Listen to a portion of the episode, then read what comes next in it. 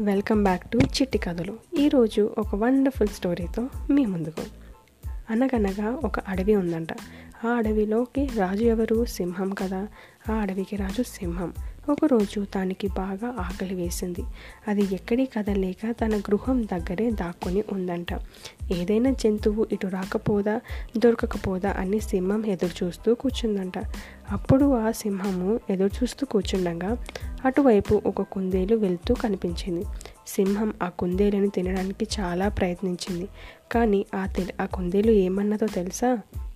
నేను చాలా చిన్న ప్రాణిని కదా నన్ను తింటే నీ ఆకలి తీరుతుందా అని అన్నదంట. అప్పుడు ఆ కుందేలు ఒక సలహా ఇచ్చింది.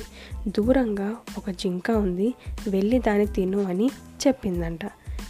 తర్వాత ఏం జరిగిందో పార్ట్ టూలో తెలుసుకుందాం. So thank you